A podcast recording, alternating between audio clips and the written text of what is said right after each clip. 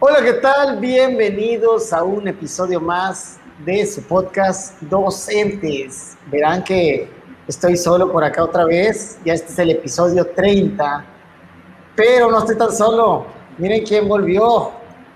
Vuelve el perro arrepentido, Manuel, ¿cómo estás? Qué bárbaro, qué sentido, cómo te gusta el drama, ¿no? No, no, no, no es por dramático, es, es solo para ponerle saborcito a este podcast. ¿Cómo te encuentras? No, no puede ser uno picado por una mantarraya, no puede tener este, una incapacidad contigo uno, ¿no? No, sí, sí, me, sí, sí, lo estuve dando seguimiento también a tu caso, no creas, ¿no? Sí me preocupó. Pensé, llegó un momento en que pensé que iba a ser Manuel el Mocho Silva. No, pues qué onda, Andrés, muy bien aquí, con el gusto de, de seguir siendo el, el, otro ente, ¿no? Ya te vi que, que andas de solista, ya vi también eh, muy, buenas, muy buena recepción de, con propuesta y toda la cosa para, para ser el, el acompañante. Pero pues sí, aprovecha, sí. aprovecha y, y, ve adelantándonos que algún proyectito ahí de colaboración, de, de, alguna, pues de alguna transmisión, ¿no? De, sí, vienen cosas, vienen cosas buenas aquí para, para docentes. Estamos ahorita probando, ya se darán cuenta, este nuevo sistema para ver cómo sale. Y próximamente a lo mejor hacemos alguna transmisión en vivo para poder interactuar con, con la gente que nos sigue, nos escucha y poder hacer una dinámica distinta. Pero bueno, por lo pronto vamos a darle a lo que ya sabes. Manuel, ¿qué traemos para el día de hoy? Bueno, bien, Andrés, el día de hoy tenemos un tema, bueno, a mí me gusta mucho esta cuestión, ¿no? Que es la, la integridad o congruencia, como lo quieras llamar. A mí me gusta, pues, la, mucho la parte de la integridad. Pero, pues, primero, ¿qué, qué es, no? O sea, vamos a manejarlo en distintos ámbitos, desde la parte personal, desde lo profesional, de la familiar, pero pues, ¿qué significa integridad para ti? Así lo más, así resumidito que puedas. ¿Qué significa integridad? Pues para mí yo creo que tiene mucho que ver con la congruencia. Y la congruencia para mí es pensar y actuar, pensar, actuar y hablar de una misma manera, en un mismo tenor. Pero para ser íntegro tendría que ser una congruencia en un tenor positivo, ¿no? Hacia algo este, validado, no sé si socialmente decirlo, hacia el lado de la bondad, hacia el lado del, de la honestidad, de valores eh, que son positivos, por como la honestidad, por ejemplo, ¿no? Decía ahorita. El respeto. ¿Tú qué opinas? ¿Tú qué me dices? Mira, para mí integridad es que tu, tu actuar sea igual que tu hablar. O sea, que lo que digas sea igual a lo que haces, ¿no? Que hay esa congruencia, como tú dices, entre lo que yo digo y lo que yo hago. O sea, que si yo me manejo en una línea, al momento de actuar, como decías, ponía muy bien el ejemplo de honestidad, yo no puedo hablar de honestidad, yo no puedo enseñar honestidad, o yo no puedo decir, o bueno, sí lo puedo hacer, ¿no? Pero pues ahí sería, no tendría integridad al respecto si yo no soy una persona que no soy honesta. Entonces, eso es, ¿no? Para mí, el, el que haya esa relación entre el hacer y el, y el hablar. Y en el ámbito personal, a ver, este, Andrés, para mí, pues la integridad significa ser como dices que eres. O sea, no puede ser uno en una, bueno, entendiendo la parte de que hay momentos para todo, ¿no? Hay momentos, yo me acuerdo mucho que le decía a los chamacos en, con los grupos más grandes, con los de sexto, hay momentos para todo, ¿no? Hay momentos para gritar y hay momentos para estudiar. Hay momentos para correr y hay momentos para caminar. Hay momentos para todo. Por ejemplo, me acuerdo mucho cuando, cuando se hacía algún festival o algo, yo sí era de lo que, ay, griten todo lo que quieran en el festival, ¿no? O sea, es un momento para gritar, para bailar, para, para estar alegre, pues. Pero también hay un momento en el que, por ejemplo, en el aula, hay momentos en los que sí tiene que haber un momento de atención o de silencio. ¿Por qué? Porque el momento lo requiere. Porque si todos estamos gritando en ese momento, pues se pierde el fin del, del, momento, valga que insista, no con esa palabra el momento. O sea, entonces yo sé que hay un momento para todo, pero dentro de esa integridad es que yo no puedo ser uno cuando estoy en la casa y de repente todo lo contrario cuando estoy fuera. O cuando estoy en, en algún lugar social, yo no puedo, como dicen ahí, no, eh, candil de la calle, oscuridad de la casa, pues eso no es ser íntegro. Sí, sí, concuerdo contigo, ¿no? Yo nomás le agregué la parte del pensamiento, porque desde mi punto de vista es, hay, un, hay un desliz hay una diferencia entre, entre lo que uno piensa y lo que uno puede hacer o lo que uno puede también hablar, ¿no? Y en, esa, en ese trinomio, voy a decir, el trinomio cuadrado perfecto del hablar, pensar y actuar, se, se mantiene la, la integridad, porque también hay gente que puede parecer muy íntegra desde sus hechos y desde su hablar, pero en su pensamiento puede ser una persona maquiavélica, ¿no? Y ahí se me hace que, pues, aunque parezca íntegro, podemos juzgarlo de íntegro, pues va un, va un poquito más, más allá. Con la parte de los momentos que dices, también lo concuerdo, ¿no?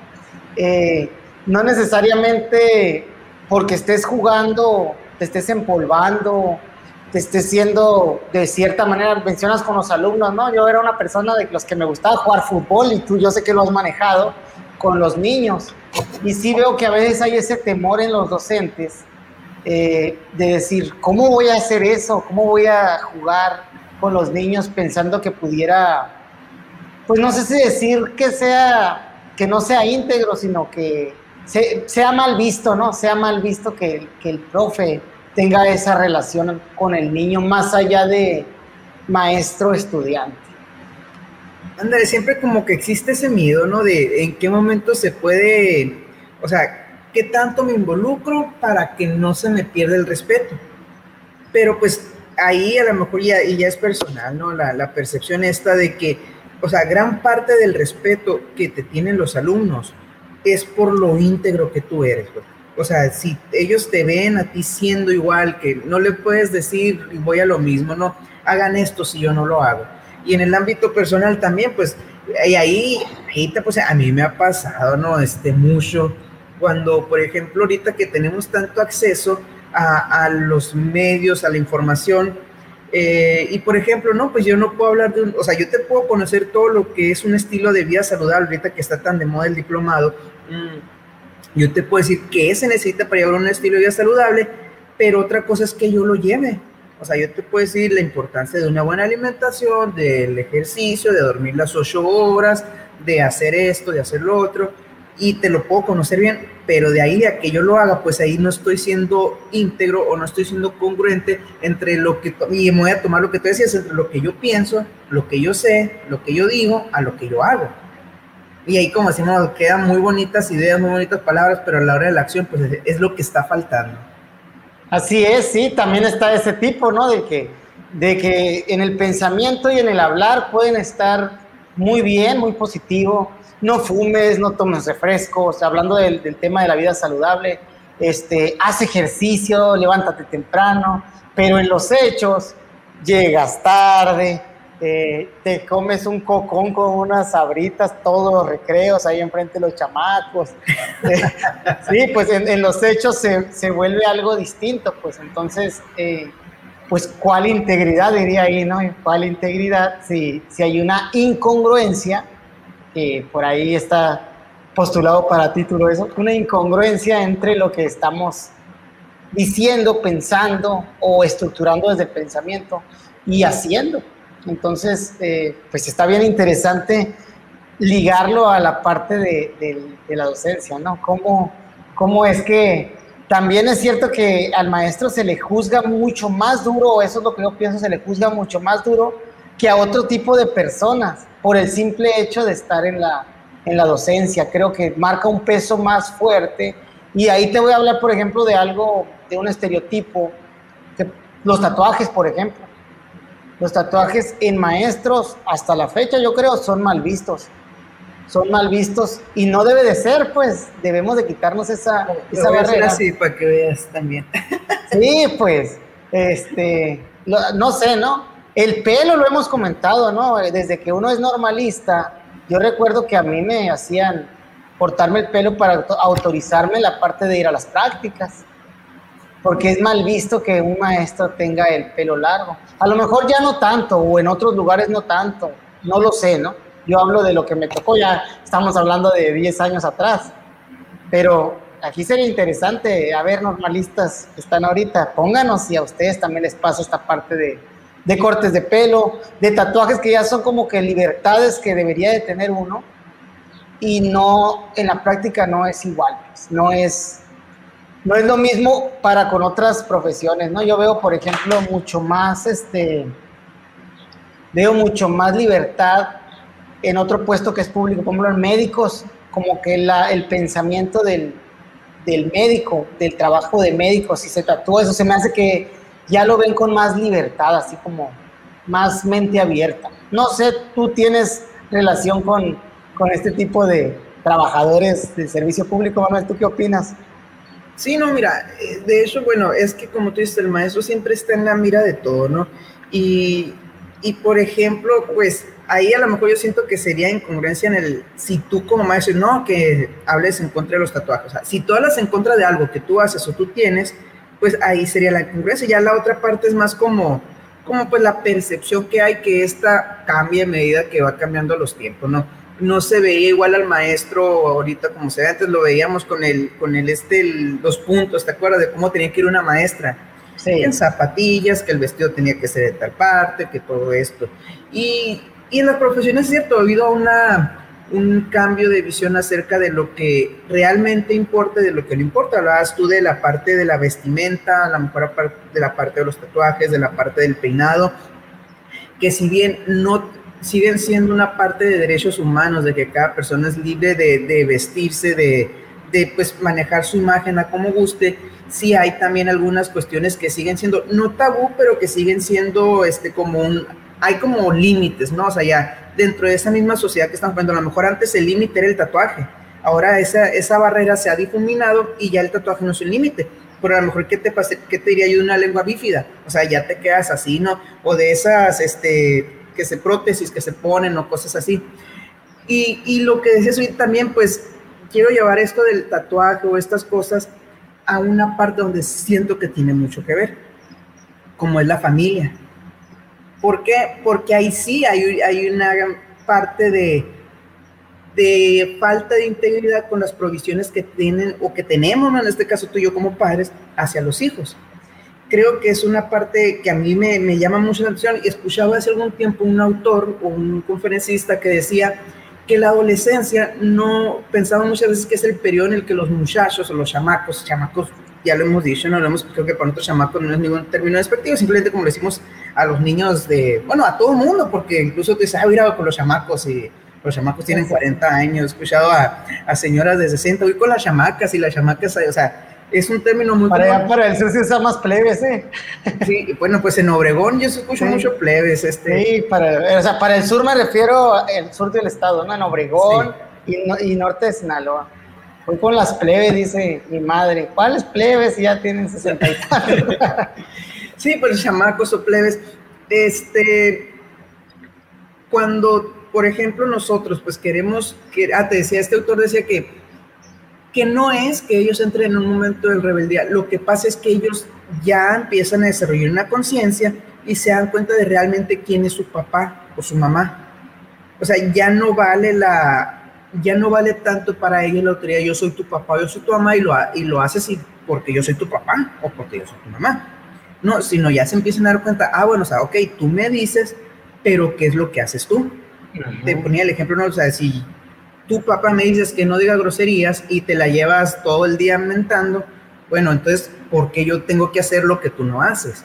Y, esta, o sea, y decía ese autor que, que eso es lo que genera esa rebeldía en los jóvenes. No es que los jóvenes sean rebeldes porque sí, sino es que realmente empiezan a ver y a juzgar dentro de ese mismo desarrollo y vamos a decir también dentro de ese mismo manejo de hormonas, eh, que realmente la persona que les está diciendo las cosas no es íntegro no es, no no concuerda el decir con el hacer y empieza a haber ese choque, ¿no?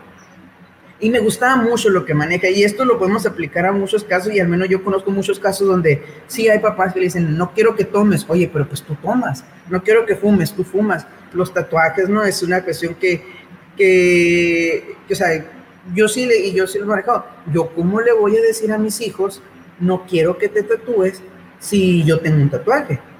O algo muy sencillo, o sea, por ejemplo, te decía tú me conoces, no, no soy de, nunca se me ha dado el, decir groserías o palabras como la quieras llamar, entonces yo algo que manejo, yo no voy a regañar a mi hijo porque diga algo que yo digo. Me acuerdo hace algún tiempo cuando el niño estaba, el más grande, estaba entrando a guardería kinder, yo sí soy mucho decir a la bestia, o sea, eso es todo, o sea, la bestia. y me acuerdo que, que, mi esposa le empezó a regañar por decir yo, oye, pues es que también, si está bien, ¿no? La parte, hay momentos para todo, no puedes decir en la escuela, que a lo mejor no, es algo tan fuerte, pero... Y yo, pues, ¿por qué no regaño? Pues que yo lo digo, no lo puedo regañar por algo que yo digo, pues. Oye, aquí... El detallito es así, pues. De hecho, sí, Manuel, y tiene mucho que ver con el enseñar esta parte de ser ejemplo, y, y lo mencionas bien. Ya hemos hablado que se enseña o que se aprende en la calle, en la familia y en todos los contextos. Entonces aquí voy a contar una pequeña historia, si me lo permites. Sí, Esta pequeña historia que es sobre Mahatma Gandhi. Para quien no lo conozca, Mahatma Gandhi es un hindú, un abogado, fue abogado del derecho, que llevó a la liberación de su pueblo en cuestión de libertades a través de una bandera de no violencia. Entonces se cuenta en una historia de, de él en la que una señora de ahí de entre la gente le dice, que su hijo come muchos dulces y le dice, oye, vengo con usted, gran maestro, para que le diga a mi chamaco que ya no coma dulces porque se le van a caer los dientes y va a ser obeso, va a tener problemas y demás. Y dice Mahatma Gandhi, está bueno, le digo, está bueno, tráigamelo la semana que viene. Entonces, esta persona dice, ah, bueno, maestro, y se va y regresa la siguiente semana. Entonces, en la siguiente semana le dice lo mismo, maestro, aquí traigo mi, a mi niño, para no decir chamaco plebe, a mi niño aquí lo traigo para, para que le diga que no coma tanto dulce porque se le van a podrir los dientes. Ya, ya pa, páselo. Y ya, llegó con él y le dice Mahatma Gandhi al niño, niño, por favor, ya no comas dulces, se te van a caer los dientes y te puedes enfermar, te puede dar obesidad, ya no comas dulces. Y ya señora, pues que le vaya bien y todo la señora se queda extrañada, ¿no? Que qué pasó, pues, porque ¿por qué no le dijo eso mismo la semana pasada? Y ya le dijo, le preguntó, no se quedó con la duda, oiga, señor, ¿por qué no? ¿Por qué no le lo dijo la semana pasada si es lo único que iba a hacer? Y Mahatma Gandhi le contesta, es que la semana pasada yo todavía comía dulces. Entonces se queda, se queda con el, con el que yo no le voy a decir lo mismo que estás diciendo tú, yo no le voy a decir al niño que haga algo que yo todavía estoy haciendo. Entonces él primero dejó de hacerlo para poderle decir. Y a eso, a eso nos lleva, pero no todos llevan a un grado de conciencia tan elevado de, poder decir eso, ¿no? Obviamente todos sabemos que el alcohol, por ejemplo, es algo que, que en exceso y, y, pues te va a causar algún daño en lo social, digo yo, no en la familia. Digo, yo pienso que hasta en, en cantidades chicas lo hacen, ¿no? Pero entiendo también que hay gente pues que, que, le gusta, ¿no? Y que quiere, quiere eso, ¿no? Sin embargo, ¿a qué voy? A que es bien difícil llegar a ese nivel de grado de conciencia de decir, lo voy a dejar de hacer porque esto va a afectar a, a mi hijo, a mi hija. Es algo complicado también de juzgar. Porque si la persona que toma regularmente se, se escuda en que en eso, en que no más una vez a la semana, viene a la larga y es que yo lo necesito para despejarme y empieza una serie de cosas. Eso es por un lado a los que les gusta por placer, a los otros que están heridos también de, no, es que a mí me pasó esto y yo con eso sano la herida. Y... Pero bueno, es otro tema, ¿no? Es otro tema que pudiéramos discutir. ¿Cómo ves con la historia? ¿Qué opinas, Manuel? No, sí, de hecho me parece perfecto, sí, o sea, eso tendría que ser, y a lo mejor pues no soy ningún experto en paternidad para nada, de hecho tengo cinco años de experiencia nada más, tengo muy poquita comparación de, de muchos papás, pero siento que es indispensable y es un punto este, medular en el ser padre, ser padre, ser madre, ¿no? Esa parte de la integridad. Este, y en, en, la medida en que nosotros seamos más íntegros, vamos a tener mayor autoridad con nuestros hijos. Vamos a, y autoridad hablo de autoridad de todo tipo, porque autoridad no es nomás gritar, no es nomás, ah, yo soy el papá, yo soy la mamá, es lo que yo digo, es lo que yo quiero. Y, y los chamacos te van a empezar a tirar por un tubo, te van a empezar a mandar por un tubo, por más, a los 12 años el chamaco ya a los gritos no les da miedo. O sea, y mucho papá piensa que el, el, yo soy el papá, yo tengo la autoridad porque hablo más fuerte no, el chamaco a los 15 años habla más fuerte que tú. y le van a valer tus gritos y va a gritar más fuerte que tú y te va a ignorar y después de estar gritando se pone los audífonos y lo que tú quieras. O sea, no lo que estén, pero me refiero a lo que puede pasar, pues. Entonces, en la medida que nosotros seamos íntegros, y es que hay cantidad de casos que, híjole, mmm, ay, no, mira, me acabo de enterar hace poco de un caso donde, donde una mamá descubrió a una muchacha, este, pues, teniendo este, un acercamiento con el novio, ¿no? Bueno, está bien, pero pues si la muchacha vio eso también en la mamá, mm, vamos a ir a, no, no, no pues, pues, sí, la mamá vio eso también en la intimidad, este, perdón, si la hija vio que la mamá, o sea, era una conducta común, pues también, oye, es lo que está viendo, o que la muchachita también, hay un, casos infinitos de muchachas que se hacen tatuaje y se enoja la mamá, se enoja el papá, pero pues también lo traen. O sea, vamos a lo mismo, ¿no? Este, entonces, que digo, hay, hay, he escuchado tantas historias de papás quejándose de cosas que hacen los hijos, pero tú volteas a ver a los papás y son cosas que ellos hacen. Dijeras tú, lo hicieron en su momento. No, son cosas que aún hacen y muchas veces queremos aplicar el bajo la manga de es que quiero que aprendas de mis errores. Exacto. No. A eso iba yo, Manuel, a decir que qué tan fácil es también decir, mira lo mal que me ha ido, no, no te vayas por ahí pero no dejar las, los hábitos o las costumbres que tienes, pues. Eso es, o sea, te la acepto, sí, aprende de mis errores, porque yo me caí, fíjate, me caí y me fue así de mal, pero ya no lo hago. Pero el aprende de mis errores, cuando lo sigo haciendo, pues no, eso es. Con el cigarrón ahí no fumes. Ándale. No fumes, mijo, es malo, mira, te puedes morir de cáncer y tú dándole uno. Sí, ya ves cómo estoy, o sea, no, o sea, e, eso es lo que voy. Y esa parte me gustaba mucho, te decía de este autor, porque esa integridad tú la trasladas a todas partes. Y, es, y yo sé que tú que te quieres entrar al ámbito escolar, pero espérame tantito. Es que tú no puedes ser íntegro en la escuela si no eres íntegro en tu casa. O sea, el primer lugar donde tú vas a ser lo que tú eres, vamos a decirlo, ya sea si eres un líder, si eres un maestro, si eres lo que tú quieras ser, o sea, me refiero a tu figura de, de autoridad, vamos a decirlo, tu figura en el caso digo de maestro porque también tenemos cierta autoridad sobre los niños, ¿no? En tu caso de jefe de sector, de supervisor, de director, de lo que tú quieras, este, va a ser en tu casa. O sea, el primer lugar donde tú tienes que ser esa persona, ejemplo, vamos a decir, lo que muchas veces queremos ser, es en tu casa. Tú no puedes ser ejemplo de maestro si no eres un ejemplo de, de papá, un ejemplo de mamá, un ejemplo de esposo, de esposa o, de lo que tú quieras. Pero bueno, es que sí se puede y, tenemos, o sea, hay tanta gente que, que vive bajo, bajo esas máscaras de la persona, wow, y en su caso otra cosa. Y aquí antes de ya de pasar por lo maestro, eh, ahorita que están tan de moda los influencers, que están tan de moda todas esas personas, los youtubers, que, que te hablan de temas y se escucha muy bonito lo que dicen, es muy padre. Por ejemplo, en la cuestión, yo sé que a ti te gusta, a mí también, el, el desarrollo personal o la parte de la cultura financiera o las finanzas personales. Ok, está muy padre lo que te dicen, te ponen muchos tips, pero realmente este, invierten o realmente aplican lo que te dicen.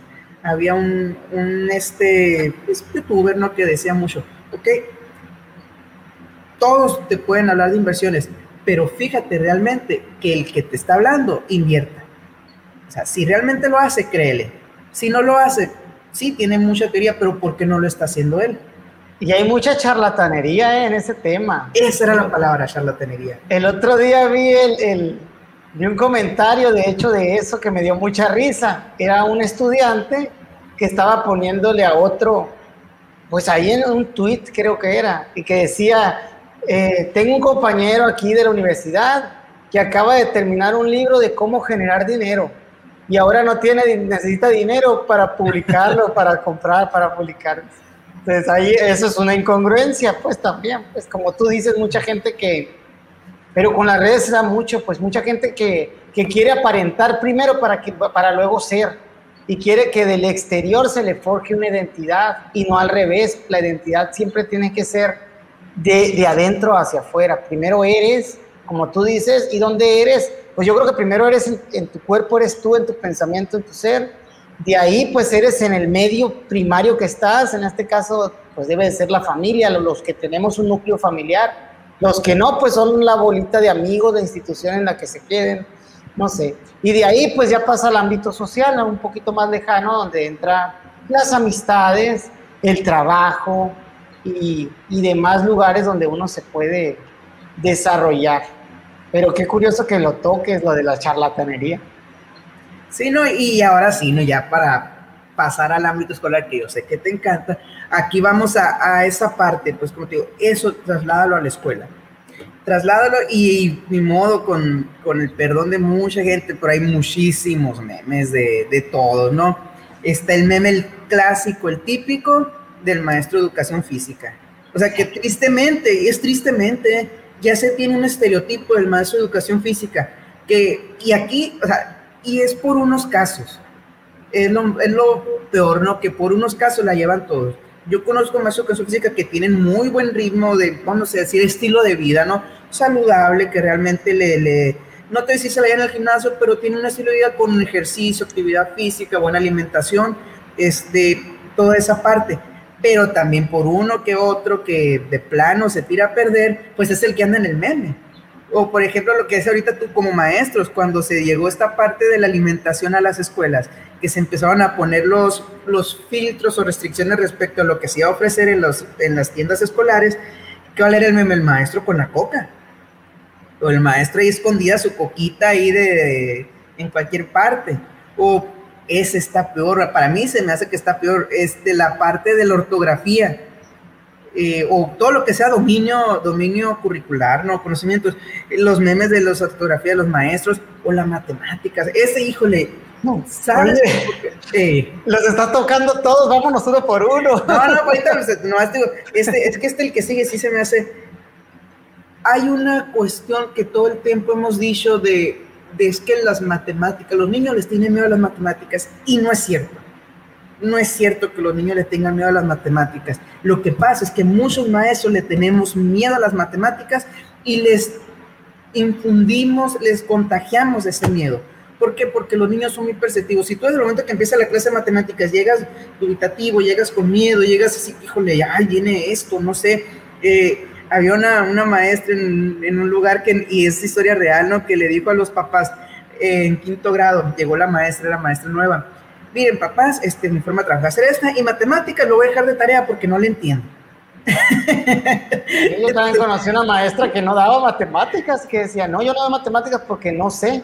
Y así tan sincera. El detalle, lo que yo vi mal es eso, o sea, no sabes, cuando uno no sabe, y yo lo he visto, hay muchos maestros que no se le dan unas áreas, otras las ciencias, en español, cuando das una lección tienes el compromiso de, afianzar lo que vas a dar, aun cuando no, no lo vayas a dominar, pues, porque aparentemente en el aula, y no es no ser íntegro eso, eso tiene que ver con la planeación, eh, en el aula tienes que mostrar esa, ese dominio, pues base del tema que vas a eh, desarrollar, aun cuando también se vale, aun cuando, dije, cuando también se vale o, que uno pueda decir no sé, ¿no? Y de hecho hay un meme de eso que dice, la vieja confiable, dice, y este, sale ahí de que la, en el que digas, eso es una, cuando le hacen una pregunta que no sabe, ¿no? Esa es una muy buena pregunta, vamos a, ¿por qué no lo investigan o algo así, ¿no? Donde dice, no dices no sé, ¿no? Sino que dices, ¿sabes qué? Vámonos por allá. Y que yo estoy muy casado con esa parte, ¿no? Más, más que dar respuestas en el salón, creo que tenemos que dar, hacer preguntas y hacer cuestionamientos para generar una reflexión y una búsqueda dentro de los niños. Ahora, cuando dices lo de matemáticas, Manuel, también leí, vas a decir que ando muy culto en el Twitter, pero también leí un, comentario donde decía, los niños no le tienen miedo a las matemáticas o a le tienen miedo a ser humillados, a ser exhibidos y de cierta manera la manera en, en el proceso en el que se enseña, en que alguna vez pudiéramos pecar de decir a un niño, a llamarlo para que participe, o sea, forzosamente y que el otro diga que no sabe y yo todavía decir, no sabes, y exhibirlo y, y, hacer burla de, o blanco de otros, pues al final de cuentas no le temen a equivocarse en sí, sino a ser humillados durante, la, durante una clase. Y eso pasa yo creo que a medida que vas creciendo, porque pues vas haciendo más caso a lo que dicen los demás. Cuando uno es niño, yo creo que es la figura más auténtica, el niño pequeño de preescolar, de primer año, se levanta la mano con gusto y si se equivoca no pasa nada, pues. eh, pero ya van a los grados más superiores y obviamente en su mismo grado de madurez van, van ellos desarrollando pues una habilidad para relacionarse en la que ya les importa un poco lo que otros puedan pensar de, de ellos. Entran como en una identidad ya más social. Y ojo ahí, no sé, a mí me gustaría saber cómo poder, es una buena duda, ¿no? ¿Cómo poder mantener por más tiempo esa parte de, de la identidad del, del, niño, este, pues que, sin que le importen los comentarios?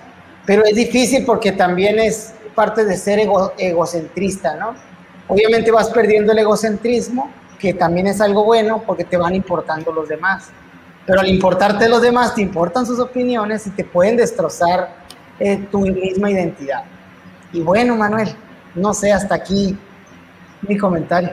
No, no, está bien. Y, eso que dices, o sea, no es que haya problema con equivocarse. De hecho, parte de la integridad es saber reconocer los errores. O sea, parte muy importante de la integridad es el saber reconocer los errores.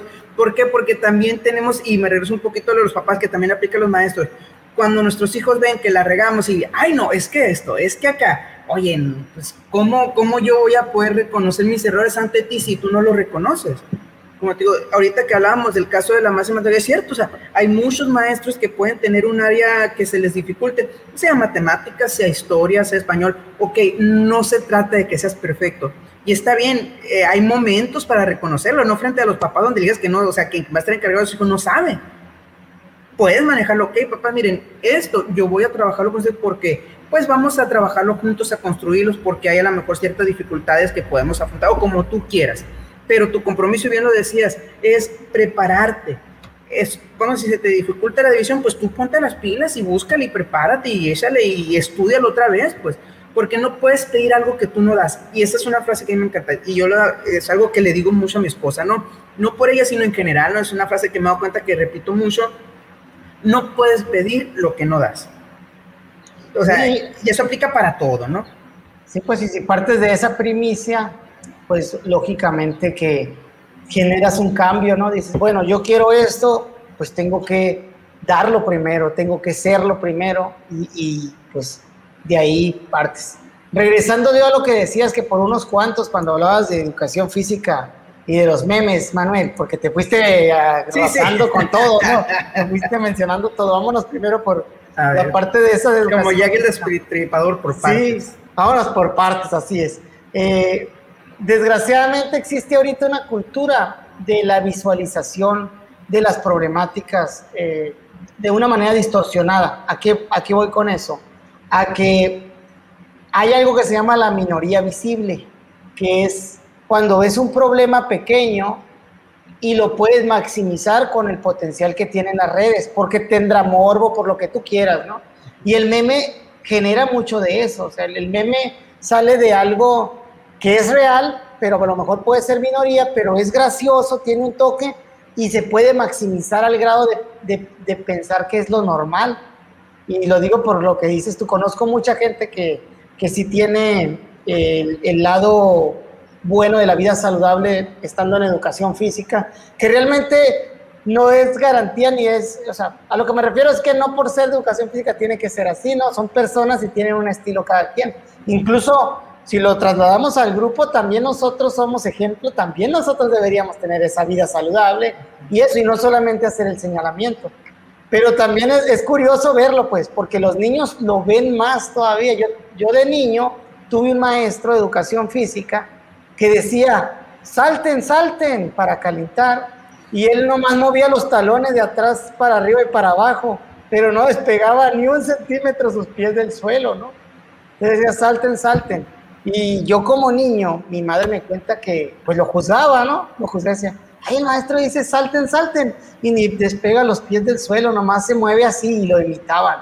Entonces es, es, es una situación de, de ahorita como de una minoría, yo pienso, visible, y la, la contraparte de la minoría visible es la mayoría, la mayoría silenciosa, que eso tiene que ver con la mayoría de las personas que no son así o que no hacen nada, pero que no hablan, sino que nomás están así en silencio, pues.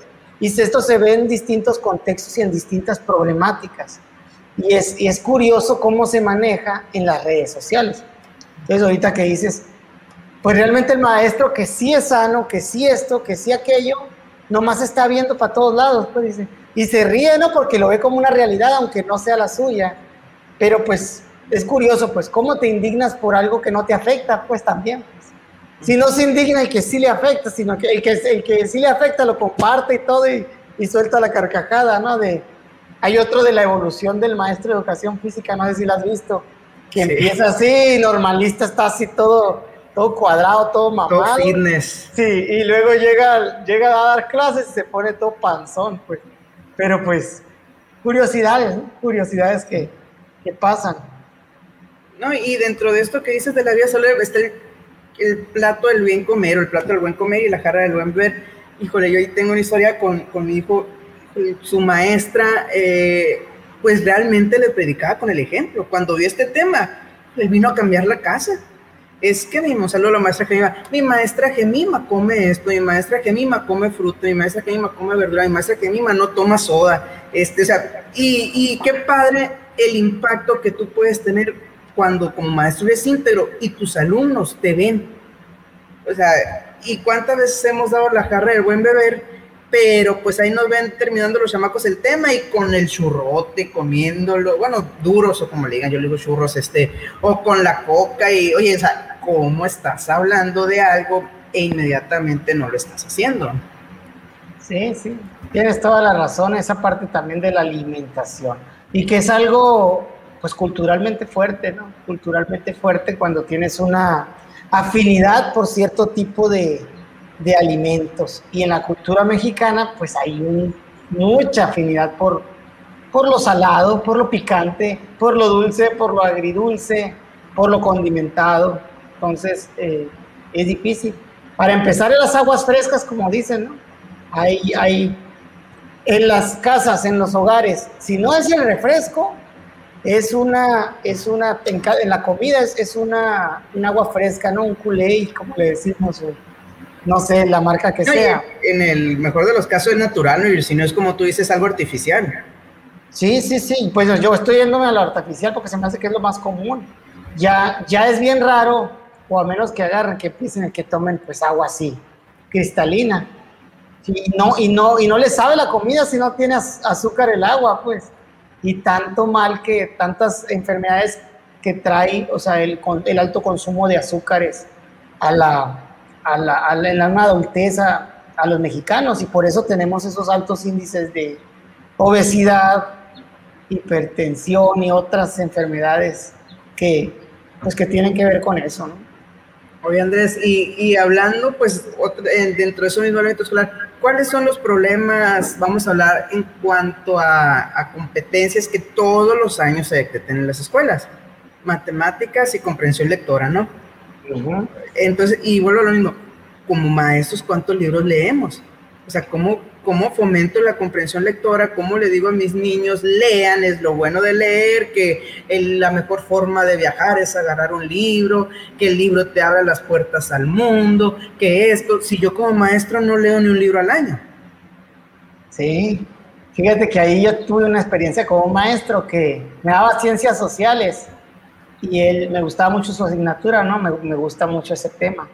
Y, y, traía, en aquel entonces traía el libro de, de, Harry Potter. O sea, lo traía él en su maletín. No era que lo trajera para que lo vieran, sino que a veces que sacaba sus cosas para sacar la carpeta de evaluación y eso, este, pues veíamos que sacaba el librón ahí de, de Harry Potter y decía, ah, qué padre, ¿no? Decía, un maestro, un maestro que lee. O sea, pero era, sorpre pero era sorpresa, pues realmente y lo, y lo voy al ámbito normal, pues a veces no nos damos ese tiempo de, de la lectura para, pues para eso, para fomentar estos hábitos. Y con los hijos, qué tan importante que uno de los consejos que dan cuando uno va a aprender a escribir o leer en primer grado es eso. Señora, compre libros, tenga libros en su casa que se vea. ¿Qué le hace que al libro le ponga el TV Notas, decían, adentro? si quiere usted leer lo que quiera, pero que se vea que tiene un libro, que tiene algo para que el niño pues le le agarre un amor a la lectura, ¿sí? Y eran cosas de ese tipo. que pueda decir incongruencia, no, a ver, cuenta, cuenta, para reírnos todos. Cuando estaba en sexto dando clases, uno de los años, cuando llegaron las, las MX, las, las tablets, perdón, yo me acuerdo que yo lo que hice, eh, me puse a, a, buscar libros que los niños pudieran leer, o sea, más allá de los libros del ritmo que son muy buenos, pero pues, oye, vamos a darle un uso a las tablets, empecé a, buscar y formé un compendio de libros aptos para esos niños y que les pudieran interesar. Me acuerdo que estaba Momo, estaba El Principito, estaba, híjole, no me acuerdo, eran Matilda, creo que había varios, ¿no? Les, yo les bajé un compendio así de libros, muy padres. Este, les bajé incluso algunos de Edgar Allan Poe que eran, o sea, que eran para la edad estaban adecuados. O sea, yo revisé cada uno de ellos. Y me acuerdo, pues sí, que hicimos una dinámica muy padre con los chamacos de, ok, ¿qué libro leíste? Ah, pues, y ellos les daba chance de un tiempo en la tablet de hacerlo, pues era un PDF. Y estaban leyendo, ¿no? Y, pero me acuerdo mucho que cuando empezamos a hablar de esta dinámica, a ver, sus mamás, sus papás leen, y no, pues casi ninguno, ¿no? Y de repente, mi mamá sí compró un libro, Las 50 sombras de Grey. Deja tú, como 6, 7, 8 chamacos. Sí, mi mamá también, mi mamá también. Híjole, ¿cómo salieron exhibidas la mamá, porque o sea, fue cuando, cuando se destapó, ¿no? Esta, el boom de, de las películas y el libro de 50 sombras de Grey, pero me acuerdo que los chamacos, pues, habrán escuchado y era el tema que andaba, pero sí, mi mamá lee, compró el de 50 sombras de Grey, y en ese ratito todos los chamacos levantaron la mano que la mamá leía el de 50 sombras de Grey. Oye, ¿y qué tantas cosas se entera uno de maestro, no? Ese es un tema también. ¿Qué tantas cosas te enteras de maestro? De lo que pasa en casa porque los niños en su inocencia hablan y dicen y uno termina ahí diciendo, óyeme, no sé qué, pues ya. pues tenía, mamás lectoras. Sí, tenías mamás lectoras de perdida, ¿no? Pero, pues bueno, ¿no? Este, ahí me acordé de una anécdota, pero luego la voy a sacar ya. Son muchas anécdotas mías. Oye, Manuel, pasemos al tema de la ortografía, que esa parte también tiene que ver, esa, ese, o sea, en las redes sociales es súper marcada la parte de la ortografía en el maestro, que el maestro tiene que tener una buena ortografía. Parto de esa premisa, ¿no? El maestro tiene que tener una buena ortografía. Sí, no, ¿por qué? ¿Qué errores son permisibles en, un maestro en su ortografía y qué errores pues no son permisibles eh, del todo? ¿Tú qué opinas? Porque hay maestros de, de todo tipo, pues hay maestros que en, las partes de secundaria se enfocan ya más áreas de conocimiento más específicas como las ciencias, la física, la química, y no, no, no, al, enseñar, no al enseñar la lengua, ¿no? El español, los talleres de redacción. ¿Qué opinan, Manuel, al respecto? Sí, sí tiene que tener una buena ortografía, es maestro, para empezar, o sea, tiene que tener, si es un dominio, un contenido que, eh, que vemos en, que mayormente vemos en educación primaria, tú como maestro de primaria tienes que tener una buena ortografía, pero no eres perfecto. O sea, tienes que tener una buena ortografía, pero si te equivocas, no pasa nada. O sea, todo, eh, y esa parte es lo que te dice, reconocer los errores y no sacar la típica, ah, es que estaba viendo si ponían atención. Ah, o sea, ah, discúlpenme, me equivoqué. A ver, fíjense, y ahí incluso puedes aprovechar, vamos a decir, disposición, me equivoqué la S con la C Fíjense que este puede ser algo que les, que les puede pasar de seguido con las palabras que llevan ese C. Entonces, ah, miren, aquí como tip les puedo dar esto, ¿no? O decisión. Eh, ah, bueno, acuérdense, fíjense, decidir con qué se escribe, con C, ¿verdad? A mí se me olvidó, entonces puse SC. Cuando decidir va con C, entonces significa que primero va la C y luego la S. Sí, ¿no? o también, a ver, si es un error común, es, a ver, ¿y qué tal si investigamos, no? Investiguemos de esto, ¿cuál es la regla o cómo, cómo puedo yo saber escribir bien? Y, y lanzas un, pues una situación que te va a traer un aprendizaje a ti como maestro primero, pero también va a derramarse directamente con, con todos tus estudiantes. Yo opino también que tienen que tener una buena ortografía, Manuel, el, el, el docente, y la tiene que cuidar pero en el, este, más que nada en el ámbito escolar, que es donde están. Igual yo creo que ah, el que tiene buena ortografía lo, lo lleva a todos sus, ámbitos, pero veo un linchamiento mediático muy fuerte en los grupos de Facebook. O sea, hay grupos específicamente donde hablan de eso nada más. O sea, un maestro pregunta algo porque quiere saber y lo escribe, se equivoca dos, tres palabras y se le van a la yugular todos. Uy, eres maestro, ¿cómo escribes así? Y empieza una serie de prejuicios que en lugar de ayudar, pues nada más están haciendo ruido, pues. Entonces, qué, qué interesante. Pero vas a hacer eso también ¿qué dices. Una cosa es, ok, me equivoqué, y cierto, te linchan, ¿no? Vamos a decir decisión, y ese sí, eres maestro, es cierto. Pero ya si ves también un mensaje donde de cada 10 palabras, 6 traen errores, pues también te está diciendo que hay un problema de fondo. Sí, exactamente. Cuando, cuando es algo extremo, digo yo, ¿no? Que ponen aquí con K y todas las palabras que, que suenan con Z y no sé, sí te entiendo, ¿no? Esa parte. Pero es modismo, o sea, es modismo de las redes sociales, desde que se empezaron los mensajes de texto por ahorrar en algún caracteres, Caracteres. Sí, quienes nos escuchan y nada más conocieron WhatsApp, cuando los mensajes de texto que eran de 40 caracteres, no me acuerdo, no, Twitter es de 40, bueno, era un número de caracteres, decir 100, por ejemplo, ¿no? Para dejarlo cerrado. Entonces tú tenías que organizar tu mensaje en esos 100 caracteres y, y pues ahí ponías como con K, M, O, eh, qué onda o buen día, lo que todavía se usa muy. Yo tengo muchos que me dicen buen día, BD, ¿no? O sea, era por cuestión de, de, de ahorrar espacio, que ya no lo tenemos, pero muchas de esas cosas se quedaron. Sí, pero cuando dices buen día es, es simplificarlo, pero yo entiendo, ¿no? Yo me recuerdo la, la más fácil era la, la, K en vez de quién, ¿no? O la Q si, eras nice. pues te ahorraba mucho, la, la, parte de la K te ahorraba porque cuántas veces dices qué, pues puedes decir que varias veces y te estás ahorrando de a cuatro caracteres cada vez que lo usan. Entonces sí, sí lo recuerdo yo también, Manuel.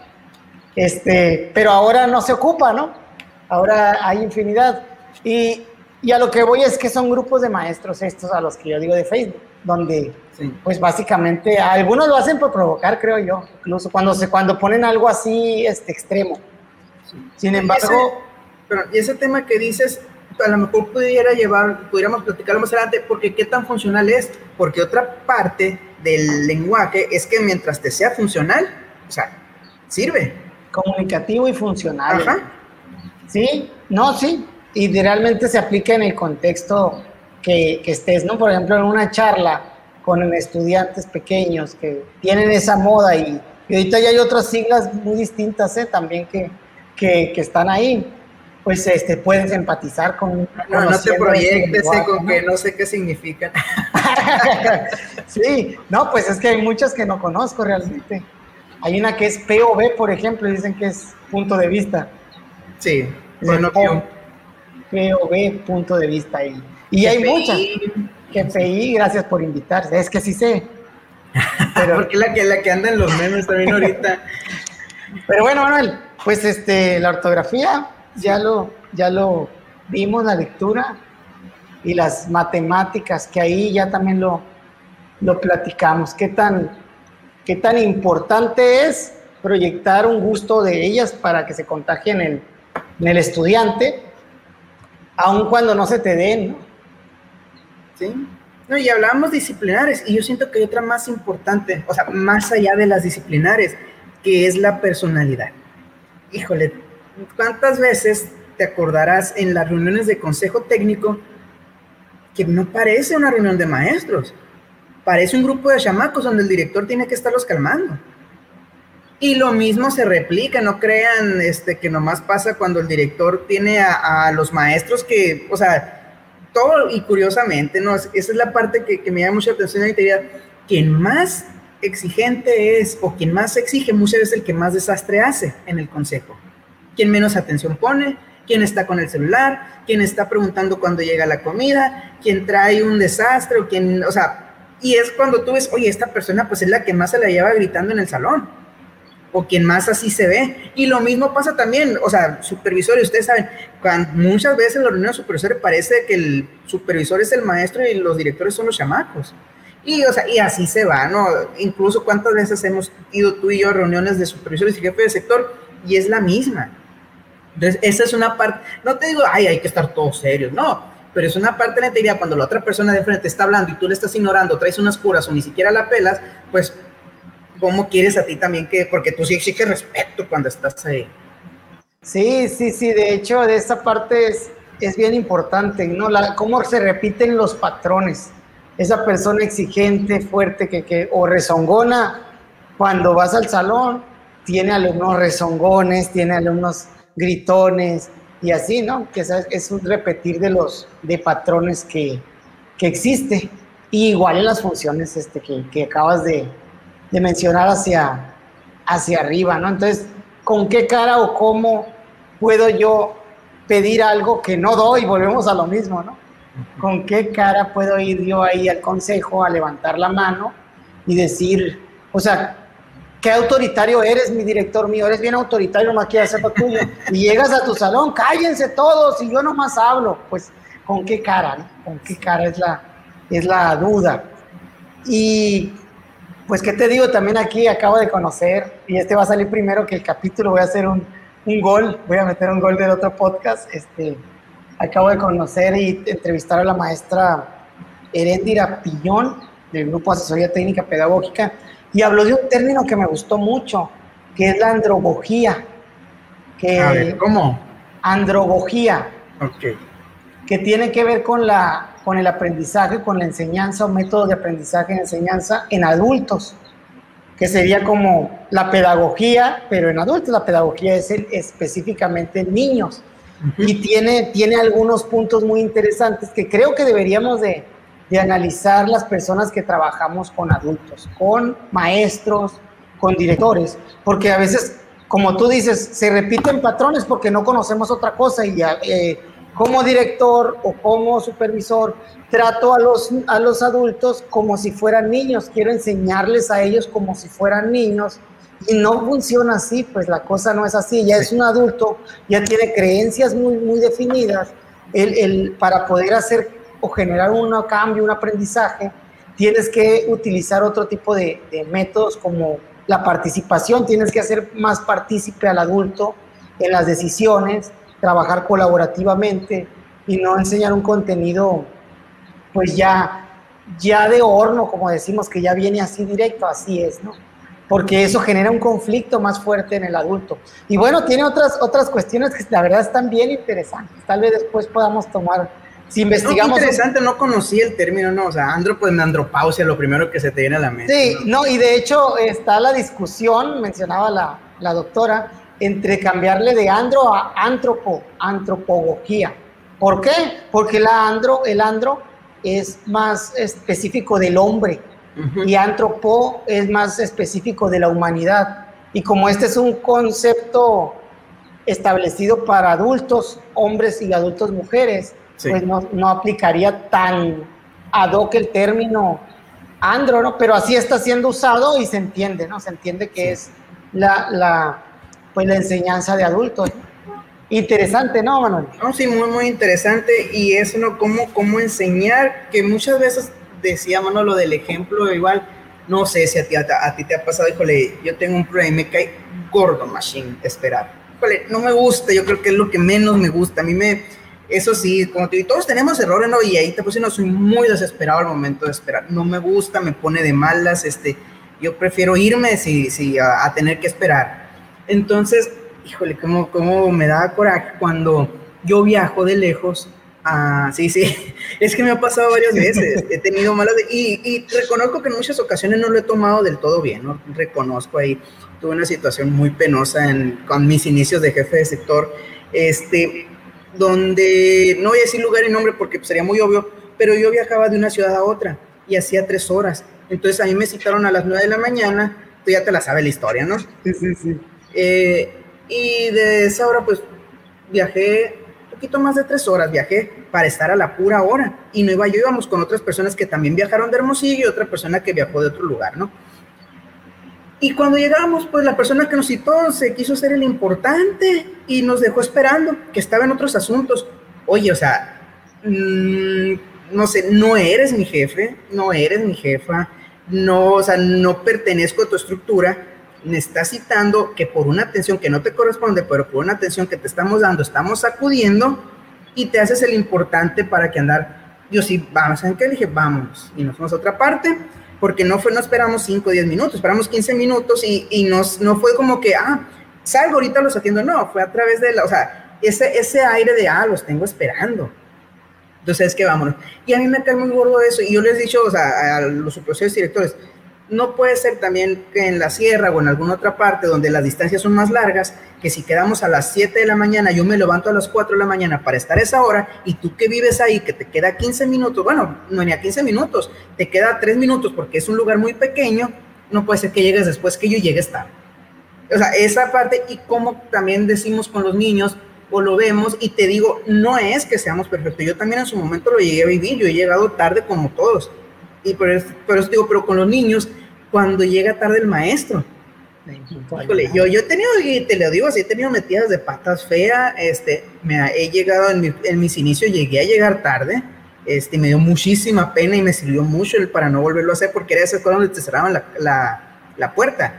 Híjole, qué pena, o sea, te la abrían después, pero ya quedaste como el que llegó tarde. Y he tenido metidas de pata en que he abierto cuando no tenía que abrir, o sea, por, me dijo la directora, no abras, y me ganó el corazón y, no le hice caso a la directora y yo le asumí, maestra, o sea, con ese caso a la directora que le mando un saludo este, a la maestra Olga, le dije, ¿sabes qué, maestra? Fue mi error, o sea, y así, y esa es la parte que digo, la integridad es parte de reconocer el error también. Fue mi error eh, y yo la regué.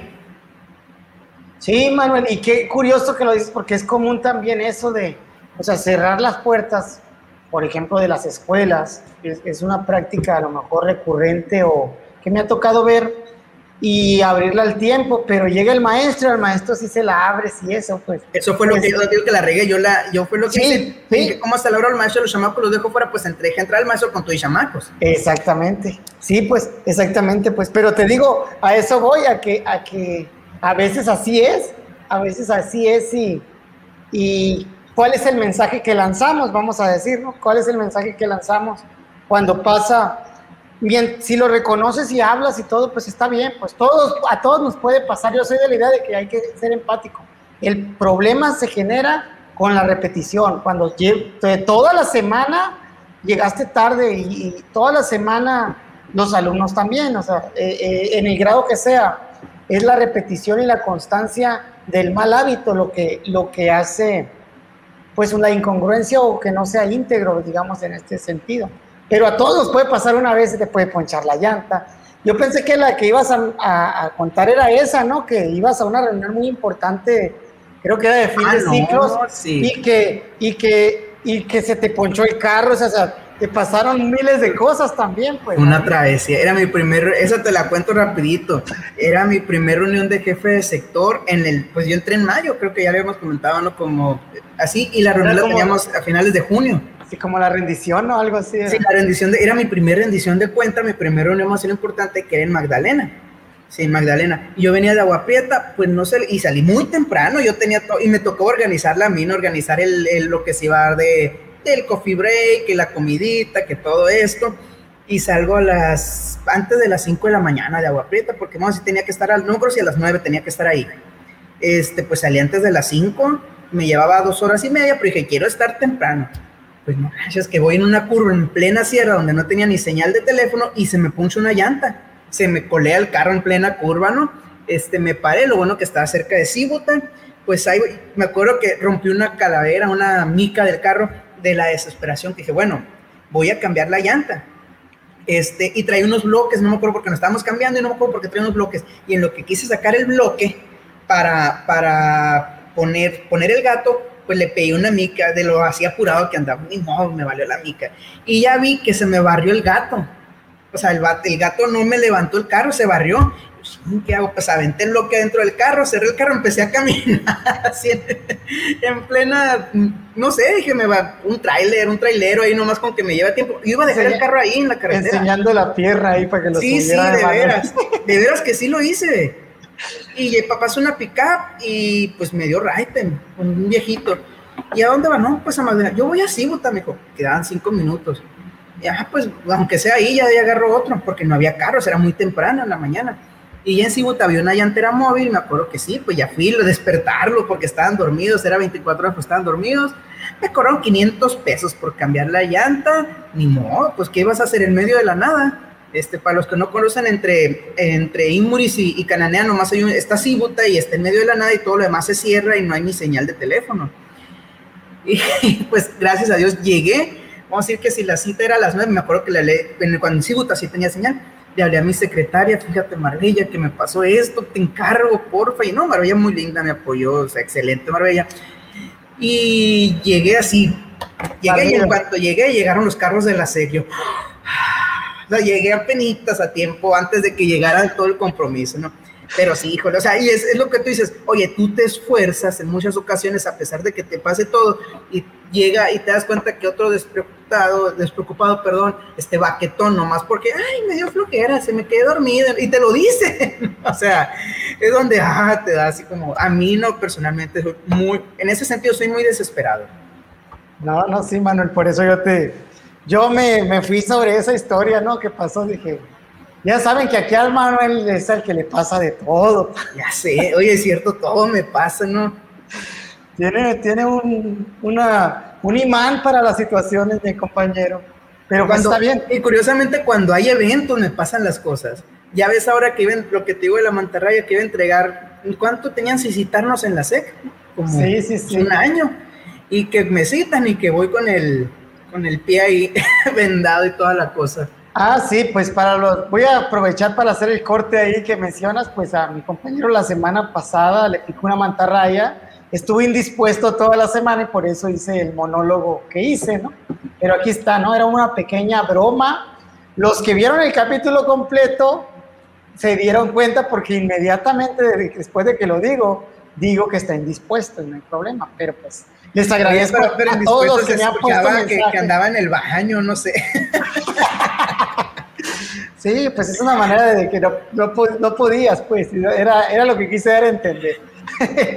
bueno, a los que, y a los que se reportaron para tratar de suplir a mi compañero al casting, muchas gracias, nos vamos a tener ahí en la lista mientras eh, esto truena, si es que truena, ¿no, Manuel? Oye, era broma, pero en serio. era, era, era cura en serio, pero si quieres no es broma, dicen ahora, ¿no? Ándale, es broma, pero si quieres no es broma. Pues bueno, yo creo que con eso terminamos por el día de hoy, ¿no, Manuel? Muy bien, ¿con qué te quedas, Andrés? Bueno, ¿con qué te quedas? Y yo te quiero hacer una pregunta al final, pero ¿con qué ah, te bueno. quedas el día de hoy? Sí, pues eh, yo creo y pienso totalmente, pues yo, yo creo, voy a decir desde, desde lo que aprendí de, en otra área ahí de, de, taekwondo que tiene que ver con la rectitud, la parte de la, de la congruencia del pensar, del hacer y del decir, es lo que te convierte en una persona íntegra. Y creo que el docente, y no nomás el docente, todos tenemos que buscar ser íntegros en, nuestra vida para, pues para de cierta manera llevarla, llevarla en paz. Y cuando hablo de integridad no me refiero a ser este, un profeta, este, a ser este, un, vaya, un mártir de, de todas las injusticias, un luchador. No, hablo del, del buen hacer, del ejemplo con tus hijos, como decíamos ahorita, en el caso de los maestros, del, del buen enseñar, del buen enseñar con tus alumnos, también con el ejemplo y con tus hechos. Y vaya, yo creo que con eso me, me quedo.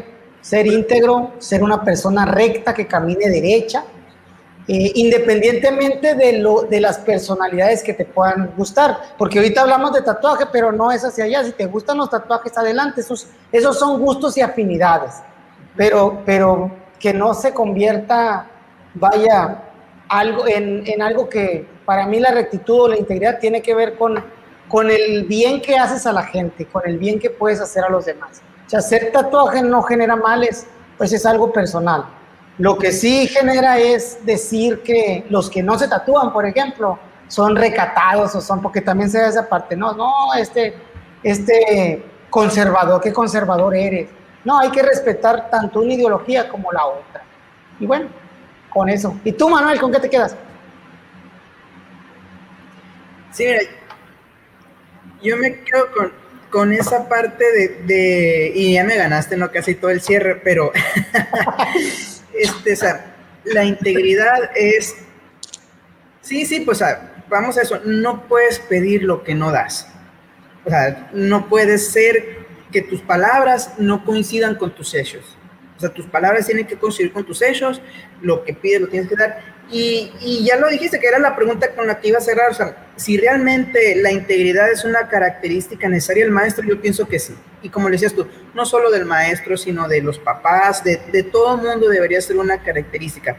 Pero bueno, más que nada de aquellas personas que están frente a otras de aquellas personas, como en el caso del maestro frente a los alumnos y el caso de los papás frente a los hijos, ¿no? Y me gustó mucho lo que decías, ser íntegro no significa ser perfecto, es simplemente eso, o sea, que lo que tú dijiste, ¿cómo era el, la coincidencia o la congruencia entre el pensar, el decir y el hacer?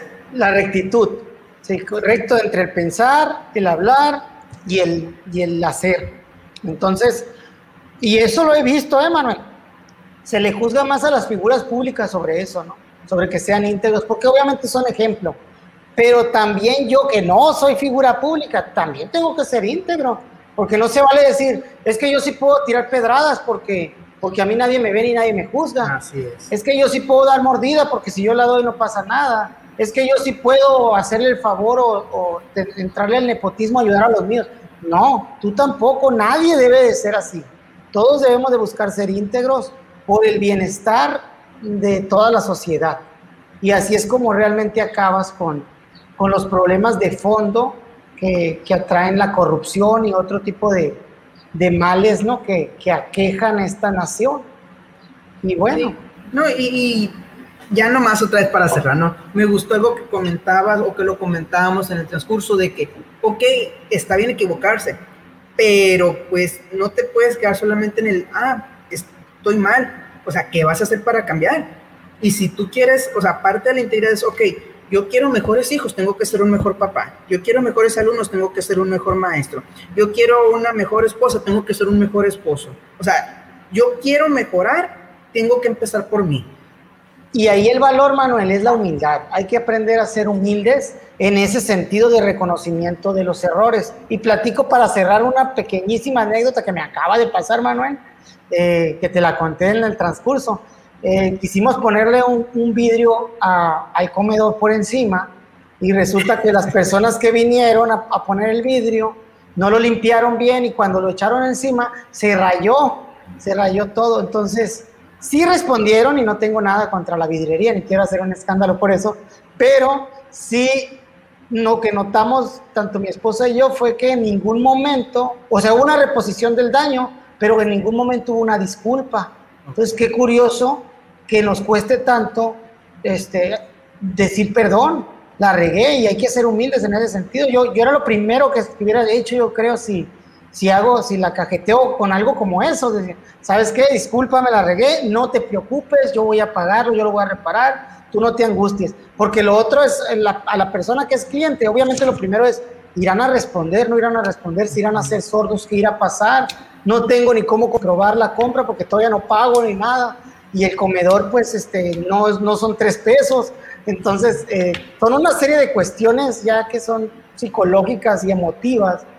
Y qué bueno que respondieron, pero pues ahí un, si tú tienes un negocio, un tip, ¿no? Y la riegas, la cajeteas, lo primero que tienes que hacer es disculparte, ¿no? ¿Sabes qué? Perdón, la, la regué, no sé, eh, no va a pasar otra vez, este, o si es que es algo recurrente, o decir, voy a reponer todo, no te preocupes, tranquilo. Entonces, eh, pero para eso se requiere humildad. Entonces, cuando la gente no la tiene, y creo que acá en el norte nos juzgan mucho por eso y no sé qué tanta razón tengan, ¿no? Pero pues aquí sí se comprueba eh, la parte de no tener humildad de reconocer, porque hasta la misma vidriería nos hablaban de las oficinas y nos dijeron, oye, van a ir por el comedor, lo van a arreglar y eso, ya pero no dijeron perdón ni disculpa. Ni una disculpa por los inconvenientes o algo nada, nada de eso, pues si esto no se queda como que, ¿what? ¿Qué? Pero bueno, ahí mi comentario, mi querido Andrés. Muy bien, Andrés, con esto cerramos. No se olviden de, de escucharnos, de seguirnos en todas las redes sociales. Ahí están puestas en el banner. Este, Andrés, pues un gusto regresar, aunque ya te estabas deshaciendo de mí. Sí, sí, este, no puede pasarle algo a uno porque, porque luego lo quieren echar. Despido injustificado, me vas a demandar, ¿no, Manuel? no, sí, Manuel, pues era parte de ponerle un poquito de salsa a los tacos, dicen, y pues ahí está. Los que nos escuchan, un saludo, qué bueno que nos están siguiendo, escuchando. Síganos en las redes y nos vemos en un próximo episodio.